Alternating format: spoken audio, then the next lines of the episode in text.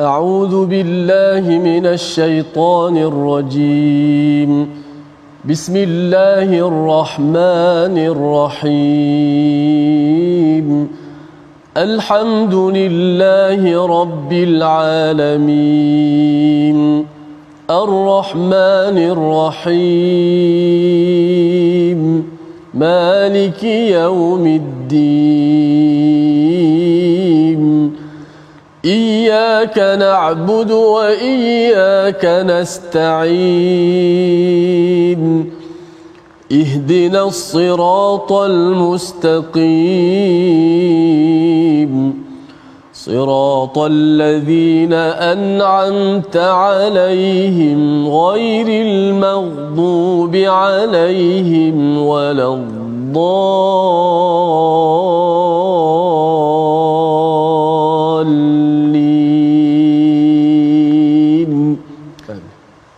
صدق الله العظيم. إن الحمد لله نحمده ونستعينه ونستغفره ونعوذ بالله من شرور أنفسنا ومن سيئات أعمالنا. من يهده الله فلا مضل له ومن يضلله فلا هادي له. أشهد أن لا إله إلا الله وحده لا شريك له وأشهد أن محمدا عبده ورسوله. رب اشرح لي صدري ويسر لي أمري واحلل عقدة من لساني يفقه قولي. Amma ba'd. Assalamualaikum warahmatullahi wabarakatuh. Apa khabar tuan-tuan dan puan-puan di luar sana? Saya berharap semuanya dalam keadaan sihat walafiat, bahagia bersama dengan keluarga tercinta. Alhamdulillah hari ini ha, kita dalam sesi ulang kaji ha, yang mana dalam hari-hari yang lepas kita telah membincangkan secara panjang lebar halaman 543 sehinggalah halaman 547. Ya. Yeah. Ha, kalau kita lihat uh, secara umum adalah banyak topik yang akan di cover yang mana insya-Allah uh, kita akan sebutkan secara ringkas sebentar lagi. Tapi sebelum itu, uh, hari ini kita tidak seperti biasalah saya tidak keseorangan.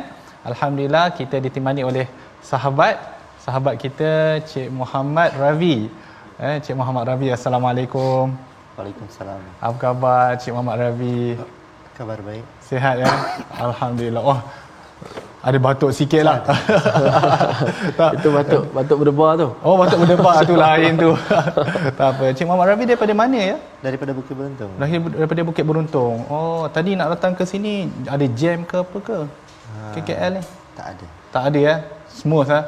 Ah, moga Allah SWT pemudahkanlah. Betul. Allah SWT pemudahkan untuk nak kita nak dengar cik perkongsian daripada Cik Muhammad Ravi hari ini. Insya-Allah moga ia bermanfaat untuk diri saya pertama sekali dan juga untuk tuan-tuan tuan-tuan dan puan-puan di luar sana. Ah, dan tidak dilupakan qari kita Al-Fadhil Ustaz Tirmizi. Ingat lupa tadi? Saya tak lupa, tak pernah lupa sentiasa di hati. Allah, Allah. Alhamdulillah. Khabar Ustaz? Alhamdulillah baik. Betul saya? Alhamdulillah. Macam inilah. Ya. Alhamdulillah. Uh, jadi insyaAllah pada hari ini uh, kita akan uh, bersama-sama dengan Cik Rabi tetapi sebelum itu uh, kita buka dahulu majlis kita dengan doa Allahumma allimna ma yanfa'una wanfa'na bima 'allamtana wazidna ilma. Ya. Jadi sebelum kita ya. mengulang kaji, uh, saya nak meminta mempersilakan dahululah uh, Al-Fadhil Ustaz untuk membaca uh, ayat yang ke-11 daripada halaman 543. Mungkin ibu-ibu dan ayah bolehlah buka halaman yang ke-543 iaitu surah Al-Mujadalah. Uh, nak minta Al-Fadhil Ustaz untuk membacakan ayat yang ke-11. Ayat yang ke-11. Silakan Ustaz. Baik, Alhamdulillah. Terima kasih Fadil uh, Dr. Muhammad Arif Musa, saku pentadabbur dan juga host kita.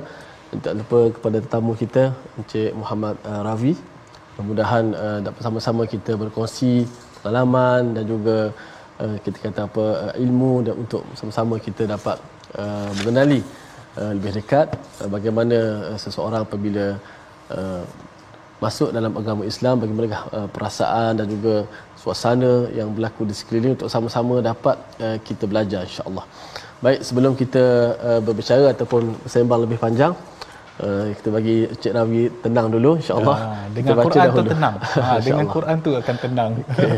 Kita nak baca ayat ke-11 eh? Ya, ya. Ayat ke-11 daripada ke-11. surah Al-Mujadalah. Auzubillahi minasyaitonirrajim. يا أيها الذين آمنوا إذا قيل لكم تفسحوا في المجالس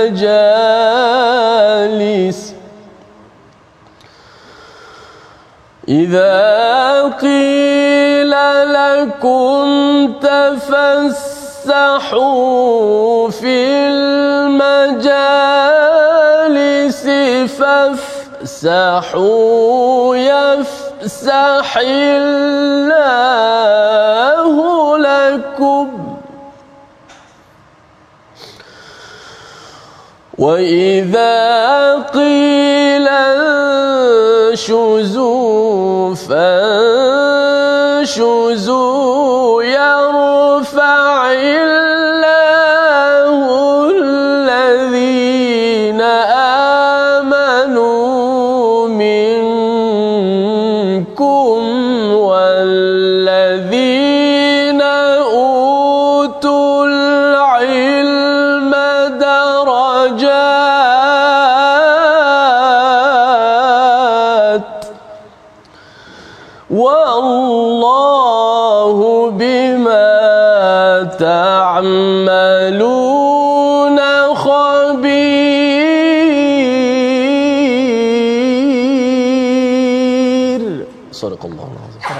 azim. Wahai orang-orang yang beriman, apabila kamu diminta untuk memberi ruang dari tempat duduk kamu untuk orang lain, maka lapangkanlah seboleh-bolehnya supaya Allah melapangkan segala halnya untuk kamu.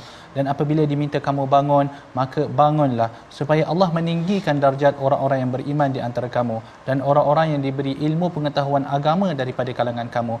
Dan ingatlah Allah Maha Allah Maha mendalam pengetahuannya tentang apa yang kamu lakukan. Jadi ayat ini tuan-tuan, Ha, kita pernah jelaskan dahulu bahawa ayat ini menyuruh kita agar kita berkongsi kebaikan. Sebagaimana sahabat Nabi sallallahu alaihi wasallam perlu memberi ruang ha, kepada para sahabat yang lain supaya boleh masuk ke dalam majlis Rasulullah sallallahu alaihi wasallam, maka begitu juga kita pada zaman sekarang apa sahaja kebaikan lebih-lebih lagi kebaikan ilmu maka hendaklah dikongsikan bersama. Jadi kerana itu kami membawa pada hari ini tetamu kita uh, Cik Muhammad Ravi. Ya yang mana insya-Allah sebenarnya banyak yang kita nak belajar daripada Cik Muhammad Ravi dengan pengalaman Cik Muhammad Ravi. Tapi sebelum tu ha, kata orang kalau tak kenal maka tak cinta kalau boleh Cik Ravi uh, boleh cerita serba sedikit tak tentang diri Cik Ravi perkenalkan diri terlebih dahulu Assalamualaikum sahabat. Saya nama saya Muhammad Ravi. ya Saya tinggal dekat Bukit Beruntung. Kerja sebagai pengantar makanan. hantar makanan Um, saya memeluk agama Islam pada 2020. 2020 kalau ikutkan 2020 ni Penghujung. pandemik dah kan? Penghujung. pandemik dah? Ya betul. oh sudah pandemik. Oh. okey okey. Alhamdulillah. Penghujung. Penghujung. penghujung 2020 masya-Allah. Kan? Sudah berkahwin belum? Ke available lagi? Uh, sudah kahwin. oh sudah berkahwin. Ingat available lah. Sudah sudah berkahwin. Alhamdulillah. Ada keluarga ke? Ada. ada ada anak Ada anak, tiga Oh, orang. ada tiga orang anak yang kecil ada Anak yang kecil tu tiga tahun. tiga tahun Yang besar tu 13 tahun. Aha. Yang tengah tu 6 tahun. enam tahun alhamdulillah ya Dua perempuan, satu lelaki. dua perempuan satu lelaki Allah yang lelaki yang paling besar lah Lelaki yang paling kecil. Yang paling kecil Alhamdulillah ya, Mungkin uh, mungkin kita semua tertanya-tanya lah. Biasalah ini benda yang kita katakan uh, menjadi normal lah. Uh, Kita sebagai Yalah saya Alhamdulillah dilahirkan sebagai seorang Muslim Kan? Uh, ya, Alhamdulillah kita Jadi saya nak bertanya kepada uh, Cik, Ra, Cik Muhammad Ravi lah kan? Boleh tak ceritakan serba sedikit uh, Tentang bagaimana Cik, Cik Ravi ni boleh masuk Islam? Sebab kita kadang-kadang sering tertanya tentang benda ni. Sila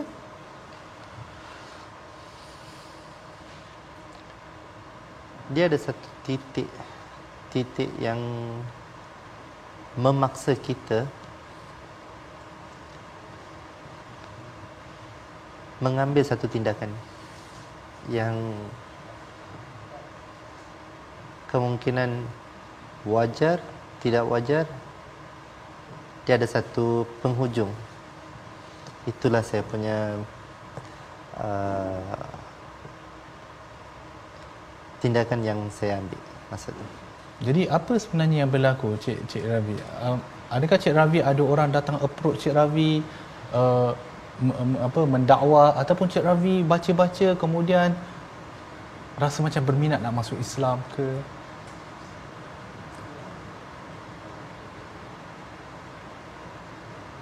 Saya cakap pasal yang titik pengakhiran tu. Boleh? Ha silakan masa tu saya kerja sebagai lori driver.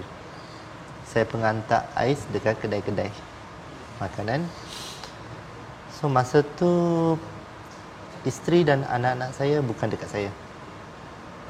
Sebabkan uh, masalah kewangan yang saya hadapi dan saya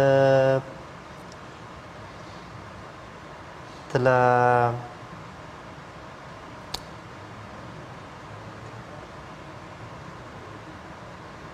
melemahkan keluarga saya. Pada keluarga sedih lah.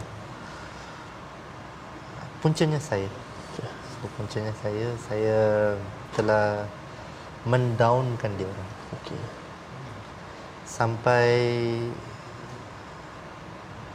cari nafkah tu saya tak berapa berusaha.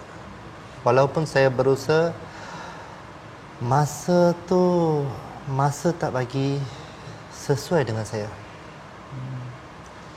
So saya dah menjunam walaupun banyak orang yang menolong saya pun saya tak dapat ke tempat yang sepatutnya. Hari sekali masa tu wife saya tak nak saya. Dah berpisah. Dah berpisah dah balik ke pangkuan ayah dan mak dia dan bawa ke semua anak-anak saya. Dan masa saya call, cakap, tak apalah, ini titik pengakhiran kita. Pertalian pengakhiran kita. You buatlah apa yang you boleh buat. So, saya saya tak mengambil keputusan masa itu.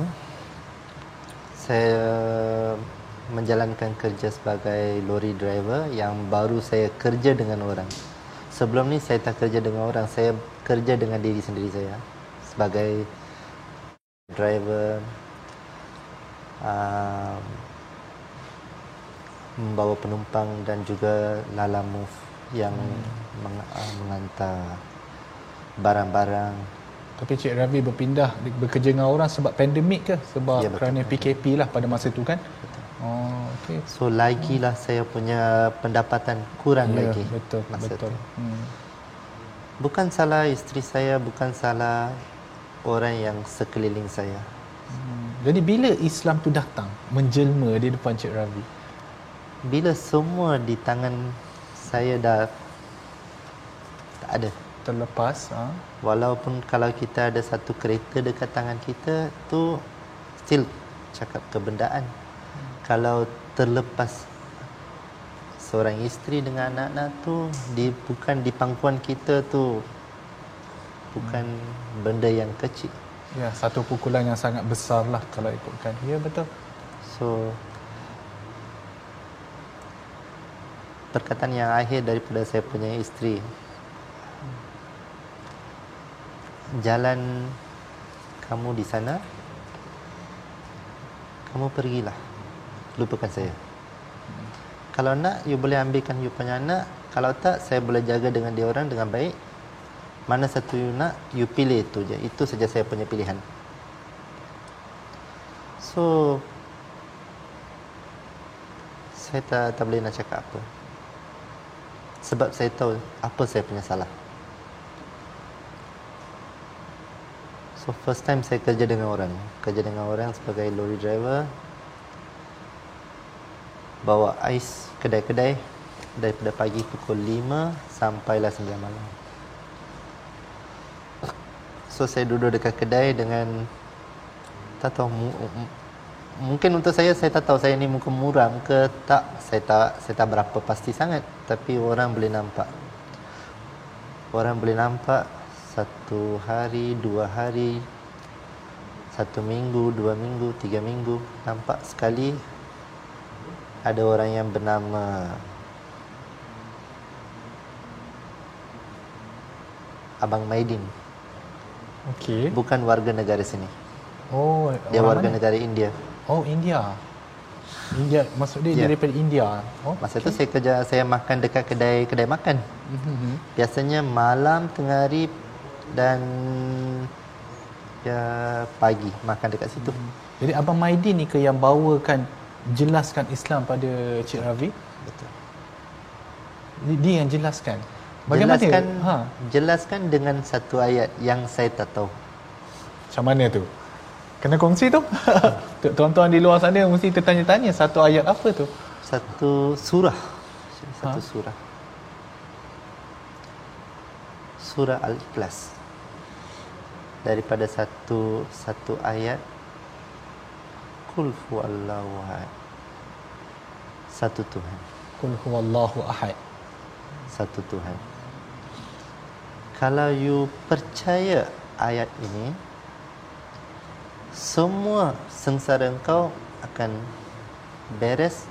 Apa yang you lost, apa yang kamu hilang, semua akan kamu datang dapat balik dengan Subhanallah. saya tak berapa saya tak berapa terlupa berapa kali ganda dia ada cakap dengan saya. Hmm. Terlupa. Menarik eh bila hanya satu ayat yang biasa kalau kita lah Ustaz Tirmizi qul huwallahu ahad kita kadang-kadang duduk kata kat orang lah ini kalau dalam solat baca qul huwallah maksud dia tak ingat haf tak hafal surah lain lah tu Asyik-asyik qul huwallah, eh? ah sikit-sikit qul huwallah sikit-sikit qul huwallah bila nak bawa surah yang lain tapi sebenarnya untuk kes uh, cik apa saudara kita ni Muhammad Ravi qul huwallah itu sendiri yang menjadi kata apa titik uh, faktor yang menyebabkan ataupun yang membawa hidayah kepada diri dia. Betul eh Cik Cik, Cik Muhammad Rafi? Adakah masuk tadi Cik Rawi kata satu ayat yang Cik Rawi tak faham? Adakah masuk ayat Al-Ikhlas tadi? Uh, pembetulan. Actually bukan tak faham, Ya. tak tahu. Okey, maknanya uh, Tak diterangkan pernah ten- tak pernah dide, tak pernah dengar dengan siapa-siapa dan penjelasan. Oh, okay, okay. Tapi masuk Islam dengan, dengan sebab ayat tadi. Uh, antara dia punya sebab lah. Ya. Subhanallah. Jadi macam mana? Macam mana Cik Ravi bila uh, disebutkan bahawa hanya dengan ayat qul huwallahu ahad boleh beres segala masalah. Masalah-masalah tu masalah yang besar tu. Jadi macam mana Cik Cik, Cik Ravi rasa macam oh pelik ke ataupun apa yang dimaksudkan dengan ayat ni? Macam mana respon dia masa tu? Respon tu menitis air mata. Subhanallah. La ilaha Itu illallah. saja. Sebab masa tu mungkin sekarang saya boleh cakap. Masa tu saya mendiamkan diri. Saya rasa mungkin dalam tiga minggu saya mendiamkan diri. Tak, tak cakap dengan orang lain macam senyum tak ada macam tu. Sebab dah kehilangan semua. So masa dia uh, mengajar Mhm. tu memang Jadi Cik Ravi mula bertanya-tanya kepada dia tentang Islam ke? Kepada Abang Maidin tadi? Ya. Ha, mula bertanya kepada dia tentang Tanya. Islam. tanya apa apa sebab saya saya dapat satu jawapan yang lama saya pendakan jawapan tu Oh, ya ke? uh, cuma saya tak nak cakap Ah, okey. benda-benda yang lain cuma saya tertanya kenapa kenapa dia ada banyak soalan yang kenapa tu terjawab dalam surah dan ayat tu Subhanallah. Jadi soalan-soalan mengenai akidah lah kebiasaannya. Masya dia Allah. tidak boleh diberanakkan dan tidak boleh di dia beranak dan tidak boleh diperanakkan. Peranakkan. Ya, lam yalid wa lam yulad. Ya, ya betul. Masya-Allah, masya-Allah.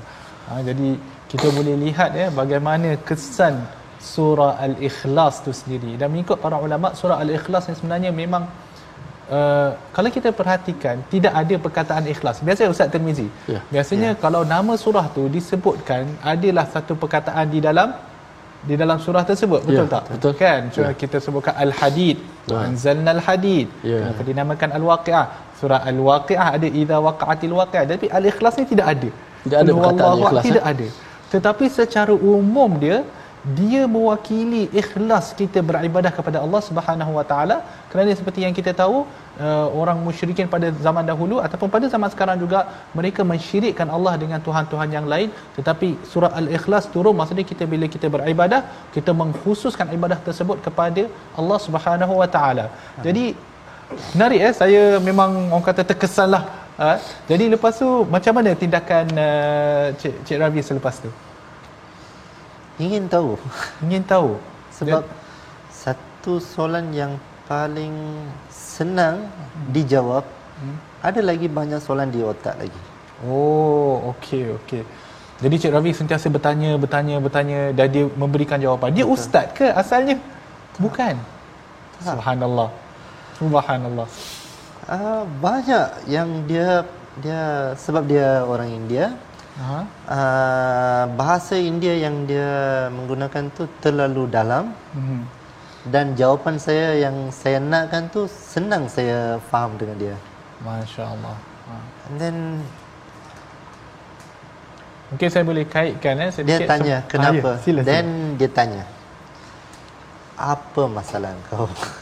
Ah. Jadi Cik Ravi ceritakan masalah lah. Sebab saya dah dia dah dia dah dia dah explain uh, menjelaskan kepada saya dan dia tanya lagi soalan. Kenapa kau muram? Apa yang masalah? Hmm. Uh, Jadi bila yang sebenarnya akhir sekali Cik Ravi kata, okey, inilah agama bagi saya. Inilah agama yang sebenar. Bila tu?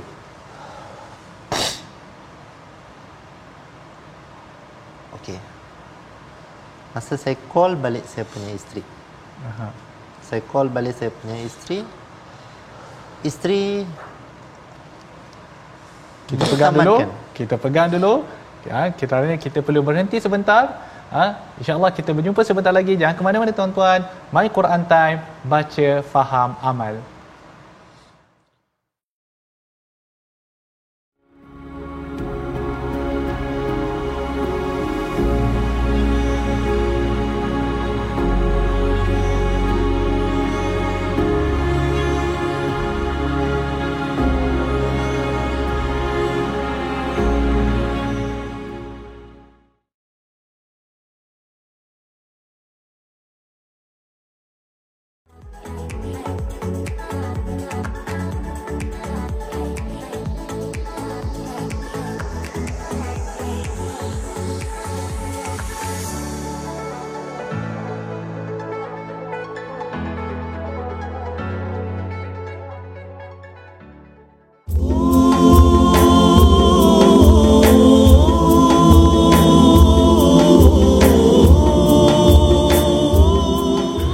بالله من الشيطان الرجيم.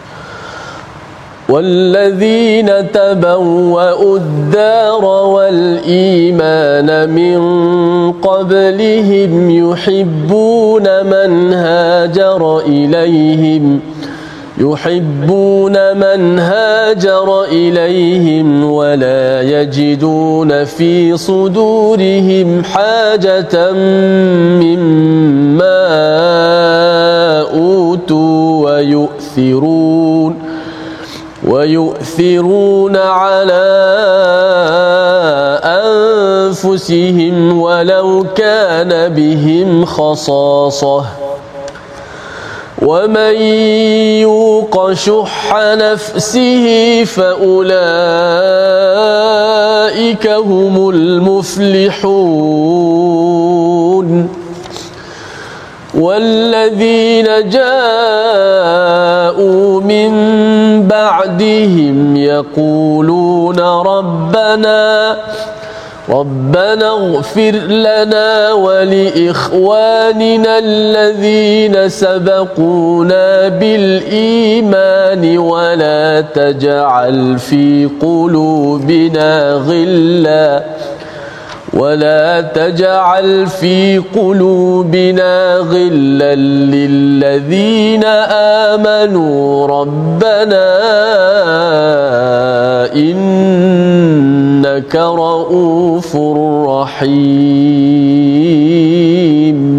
صدق الله Sadaqallahul Azim dan orang-orang Ansar yang mendiami negeri Madinah serta telah beriman sebelum mereka mengasihi orang-orang yang berhijrah ke tempat mereka dan tidak ada dalam hati mereka perasaan hendak mengambil apa yang telah diberi kepada orang-orang yang berhijrah itu. Dan mereka juga mengutamakan orang-orang yang berhijrah itu lebih daripada diri mereka sendiri. Sekalipun mereka sendiri dalam keadaan kekurangan dan ingatlah sesiapa yang menjaga serta memelihara dirinya daripada dipengaruhi oleh sifat bakhil maka merekalah orang-orang yang berjaya ayat yang ke-10 dan orang-orang Islam yang datang kemudian daripada mereka berdoa dengan berkata wahai Tuhan kami ampunkanlah dosa kami dan dosa saudara-saudara kami yang mendahului kami dalam iman. Dan janganlah engkau jadikan dalam hati kami perasaan hasad dengki dan dendam terhadap orang-orang yang beriman. Wahai Tuhan kami sesungguhnya engkau amat melimpah belas kasihan dan rahmatmu jadi tuan-tuan kita dah jelaskan dalam uh, sesi yang terdahulu bahawa ayat ini menceritakan tentang bagaimana uh, golongan ansar yang menerima golongan muhajirin yang datang kepada mereka. Kan? sehingga ke sampai ke tahap sehingga sampai ke tahap wayuthiruna ala anfusihim. Di mana mereka akan mengutamakan golongan muhajirin tersebut. Golongan ansar mengutamakan golongan muhajirin sehingga mereka sanggup berkorban untuk mereka disebut juga ada sebahagian daripada golongan ansar pada ketika itu yang mana dia mengambil makanan yang sepatutnya dia dan keluarganya makan dia berikan kepada golongan golongan muhajirin. Jadi ini satu ukhuwah. Ha, satu ukhuwah yang sebenarnya terbina atas sebab apa? Atas dasar iman. Dan ukhuwah ini tuan-tuan bukan hanya pada zaman tersebut. Menariknya Islam ukhuwah ini dia merentasi generasi. Ukhuwah dia merentasi generasi lihat pada ayat yang ke-10 yang dibacakan tadi. Kita pun sehingga ke hari ini masih lagi mendoakan generasi yang generasi yang terdahulu kerana ukhuwah yang terbina antara kita adalah ukhuwah keimanan. Dan kita sangat bersyukur kepada Allah Subhanahu Wa Taala kerana ha, hari saban hari alhamdulillah kita sentiasa mendapat saudara-saudara yang baru. Menarik ya di mana ukhuwah keimanan ini melangkaui ukhuwah kekeluargaan. Kan? Kadang-kadang apa uh, ukhuwah kekeluargaan ni ataupun hubungan kekeluargaan ni kadang-kadang dia boleh terputus mengikut uh, keadaan. Kadang-kadang ialah uh, bergaduh ke apa uh, terputus. Tetapi ukhuwah keimanan ni sepatutnya sentiasa kena bertaut innamal mu'minuna ikhwah fa aslihu baina akhawaykum. Ha, sesungguhnya orang beriman itu adalah ikhwah maka perbaikilah hubungan antara kamu. Jadi uh, tadi kita ada dengar uh, bagaimana uh, ayat qul huwallahu ahad. Ya ayat qul huwallahu ahad yang diberikan kepada uh, Cik Ravi yang akhirnya membuka hati, pintu hati Cik Ravi. Betul? Uh, Allah ya alhamdulillah. Jadi Allah Subhanahu Wa Taala membukakan pintu hati Cik Ravi alhamdulillah. Jadi selepas mana Cik Ravi memeluk uh, Islam. Jadi saya nak tahu jugalah kadang-kadang kita terdengar cerita sana dan sini kadang-kadang menjadi konflik dengan keluarga ke dalam erti kata kadang-kadang balik terkejut keluarga kan Betul. sebelum ni nama semestinya tidak ada Muhammad di depan tiba-tiba balik ada Muhammad kat depan Betul. tak pening kepala Ustaz Tirmizi contohlah kalau balik tiba-tiba tukar nama nama Betul. lain ya. tak pening kepala orang rumah Betul. kan ya. jadi nak tanya jugalah bila dah melalui per, uh, keadaan tu bagaimana penerimaan ahli keluarga pada ketika itu penerimaan memang membantah oh sebab uh, saya call last time saya punya wife hmm. yang saya tanya. Tapi dia punya jawapan dia cakap you tengoklah you punya life. So still saya bersendirian. So bila saya nak tunggu lagi sudah dapat jawapan nak yeah. tunggu apa? Yeah so saya dapat satu satu satu jawapan uh, orang cakap tersirat lah. Jawapan tersirat yang belum menjawab. Dalam hati saya cakap kita datang seorang pergi pun seorang. Hmm. okay. ya langkah langkah tu saya punya. Kemudian orang rumah punya respon macam mana pada ketika tu masa tu dia tak tahu dia dia dia bukan dengan saya masa tu oh okey kerana dia dah dia dah ada yeah, dekat betul betul uh, rumah uh, mentua ya yeah, ya yeah. So saya membuat satu langkah Saya cakap dekat Abang Maidin Abang Maidin saya tertarik Saya nak masuk Islam juga Alhamdulillah. Alhamdulillah. Dan akhirnya bila yang keluarga boleh menerima balik? Kan tidak terima langsung. Ke bila? uh, Ada sekali Wife saya ma, ma, Isteri saya call saya Yang dia cakap uh, Yang dia cakap dia nak Dia nak, dia nak berbincang sesuatu. So masa berbincang dia cakap tu Masa tu saya dah masuk Islam. Saya cakap Yang saya ni dah masuk Islam Dia belum cakap apa-apa lagi So saya dah mulakan Meletup Oh, ya ke? Tapi meletup tu Meletup Bukan marah-marah Terus nangis Dan okey Tapi akhirnya least. adakah isteri tu akhirnya dia memeluk Islam bersama dengan Cik Ravi ke Ya. macam mana? Uh, Mula-mula saya yang memeluk agama Islam Masa bulan 12 2020 And then masa tu berjalan Sampai Tiga bulan rasanya Mhm. Lepas tu dia nak datang dengan saya nak hmm. datang dan duduk dengan saya Saya cakap boleh Bawa anak-anak sekali Jadi sekarang adakah is- isterinya telah Islam, anak-anaknya juga Islam sama? Uh, Masa dia orang datang tu dia dia dia bukan Islam lagi. Dia dia dia datang duduk dengan hmm. saya Dan saya cakap tak apa. Lepas tu saya tanya Ustaz Ustaz boleh ke dia duduk dengan saya? Dia cakap boleh. Berapa lama? Dah belum masuk 3 bulan Boleh. Oh. Dia ada syarat-syaratnya Mungkin saya tak tahu kan. So, Saya cakap boleh tu Ada ada syarat juga. Ada syarat juga dekat situ. Dia cakap tak boleh ni kan? Saya cakap yeah. boleh sebab. Ada ada ada Apa cakap? Uh, Perkara-perkara tertentu. Cakap 3 bulan. Okay, 3 bulan tu Saya dah 20 tahun Baru Allah gerakkan hati saya. Cakap 3 bulan. Ya Allah Tapi Kirakan akhirnya akhirnya dia memeluk juga Islam. Masa tu pun tak juga Belum lagi. And then Tak apa Then uh, Ada Ustaz Gani yang selalunya uh, Datang uh. Menjemput, uh, menjemput Hmm, ya, saya Apa perlu buat apa ni So dia selalu mengajar saya Aha. And then dia datang dekat rumah Dia cakap Saya yang Yang yang respon dengan dia Ustaz Ini bukan masanya Mungkin bagi dia Bagi dia satu minggu lagi Sebab Wife saya ni Dia macam Panas baran So Ustaz Gani ni Saya punya Macam Pembimbing. pe- pe- More than that Okey. Macam saya Saya sayang dia Okey, okey. Alhamdulillah. So Tak nak saya punya wife Terus Memekak Kan Ah, ya betul. So nanti saya pula marah kan? Ya, ya. So, actually mas, lepas masuk Islam saya tak marah. Cuma saya tak nak lepas saya punya limit. Cakap tunggu dulu. Ya. And then ustaz pun tak masuk rumah lagi. Tak apa bagi satu minggu. Tapi kena cakap juga Rabi. Then saya cakap tak apa ustaz uh, Allah yang memilih Allah yang buat. Then uh, Tapi ya. akhirnya alhamdulillah Alhamdulillah. Uh, akhirnya isteri masuk juga ke dalam Masuk Islam. juga. Tapi saya kadang-kadang saya tertanya jugalah. Kan uh, kami mungkin kami belajar al-Quran ni daripada kecil. Jadi kami biasa dengan al-Quran, biasa mendengar terjemahan daripada kecil. Tapi Cik Ravi ni mula-mula sekali membuka al-Quran, kan membaca al-Quran menghayati apa perasaan dia. Maksud dia ini ini bukan kitab yang biasa-biasa. Ini bukan surat khabar tetapi ini adalah kalam Allah Subhanahu Wa Taala yang diturunkan dari, daripada langit. Amin. Jadi macam mana bila mula-mula membaca tu apa perasaan dia?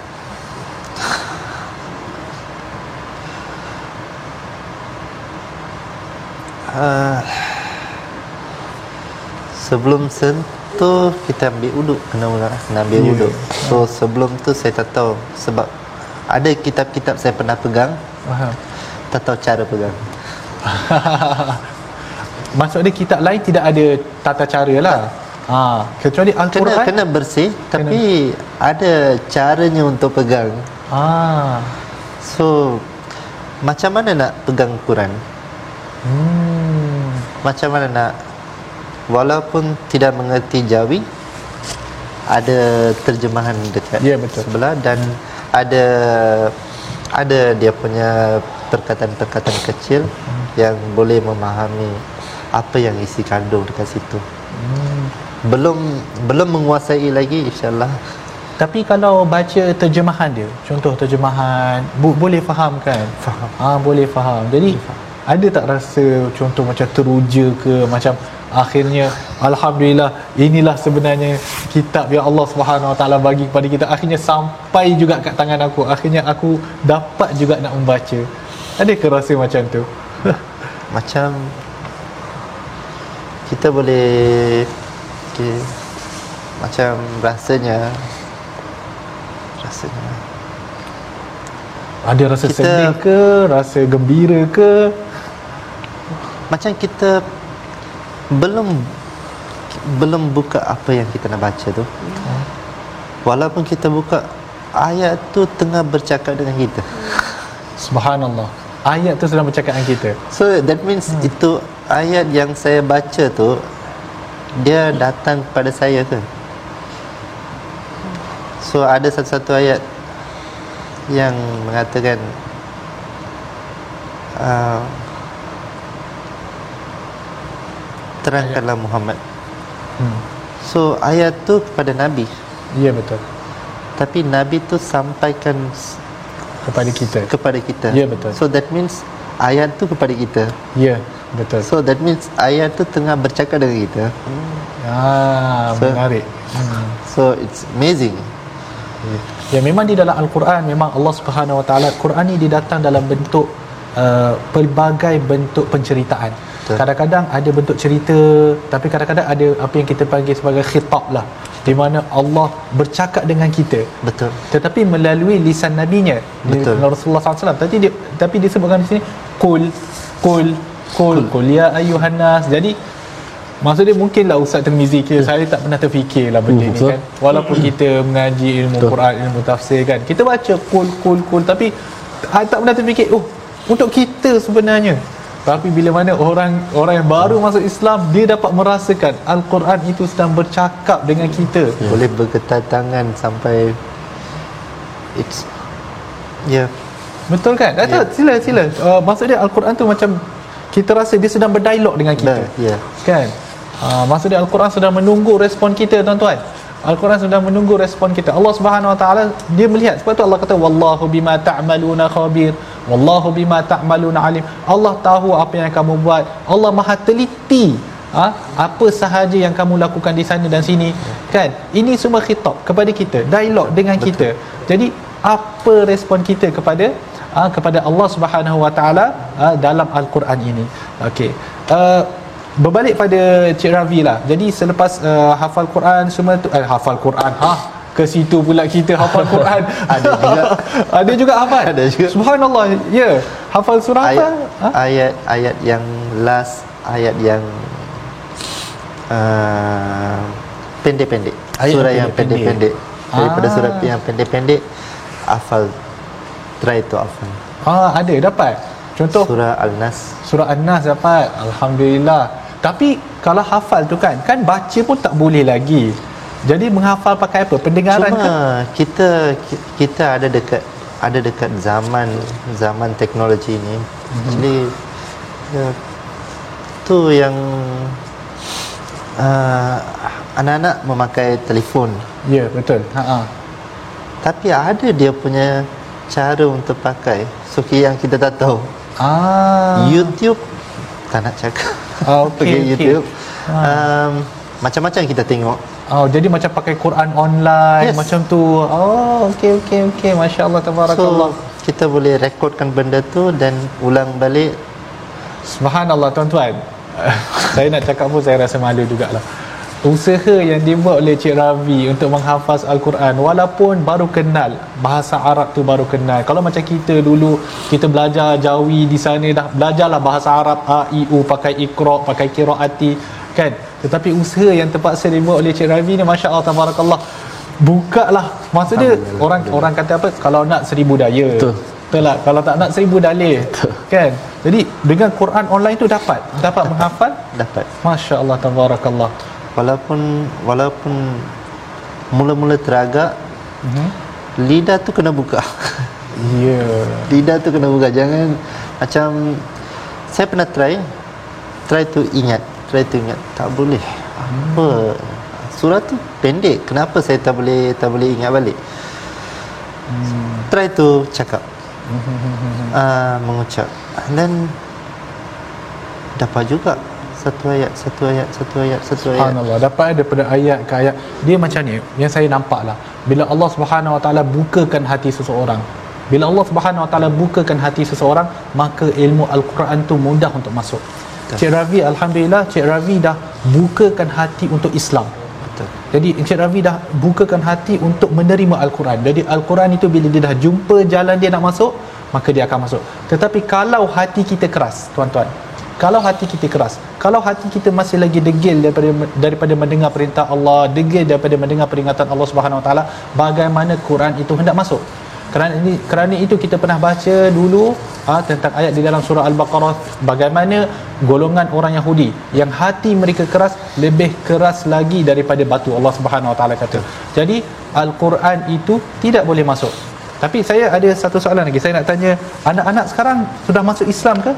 Ketiga-tiga Ketiga-tiganya subhanallah. Saya nak bagi tahu satu hadis lah. Nabi sallallahu alaihi wasallam menyebut la an yahdiyallahu bika rajulan wahidan khairul laka min humarin na'am. Yang mana kalaulah kita memberi hidayah kepada seseorang. Maksudnya bukan kita memberi hidayah. Kita ni Allah yang memberi hidayah.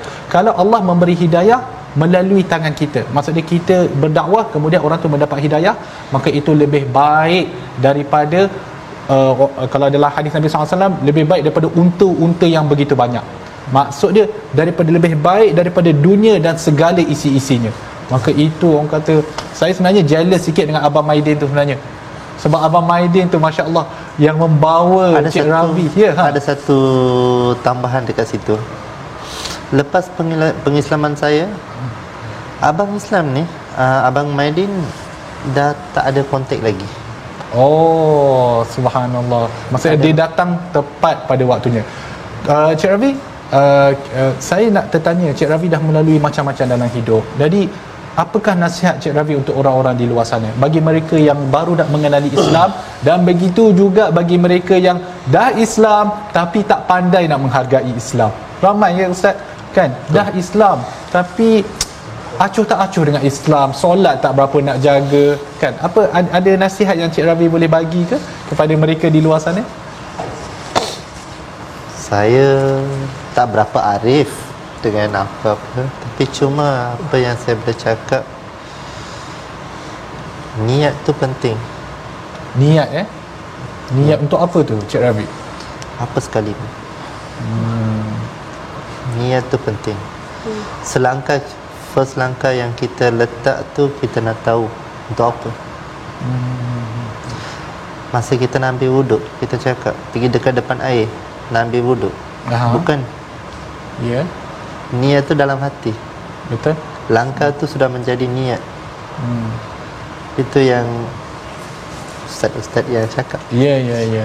Tapi kalau untuk orang yang macam mungkin kita di luar sana ada penonton yang belum lagi muslim tapi rasa macam eh nak tahulah Islam ni nak tahu jugalah kan? Jadi uh, saya rasa mungkin harapannya adalah agar kalau kita tengok pada Cik Ravi uh, Cik Ravi telah mengambil keputusan yang tepat Alhamdulillah dengan memeluk Islam terima kasih Cik Ravi uh, masa pun tidak panjang jadi saya menjemput jugalah Al-Fadhil Ustaz untuk uh, membaca doa silakan Ustaz Bismillahirrahmanirrahim. Alhamdulillah wassalatu wassalamu ala Rasulillah. اللهم إن اللهم إنا نسألك إيمانا كاملا ويقينا صادقا وقلبا خاشعا وعملا متقبلا برحمتك يا أرحم الراحمين والحمد لله رب العالمين Alhamdulillah tuan-tuan.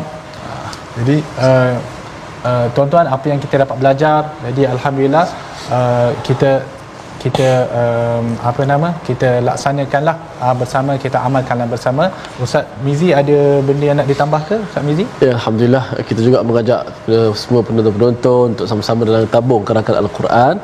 Uh, dan juga uh, mudah-mudahan dapat sama-sama kita kongsikanlah kebaikan ini dan jangan lupa saksikan uh, ulangan uh, pada malam ini juga esok pagi dan kita ucapkan banyak terima kasih kepada tetamu kita ya, Dr. Uh, Muhammad Farid uh, Muhammad Farid Rabi, Muhammad Rawi, Rabi, ya, Muhammad Rawi. Rabi. Tukar ke Datuk, Datuk. Ya, insya-Allah bakal, yang baru. Insya-Allah. InsyaAllah, insyaAllah. Jadi mudah-mudahan uh, kita semua dapat uh, memberi semangat, uh, motivasi uh, dalam kita menyebarkan dakwah uh, agama Islam ini. Sekadar itu insyaAllah kita bertemu lagi dalam My Quran Time, baca, faham, amal.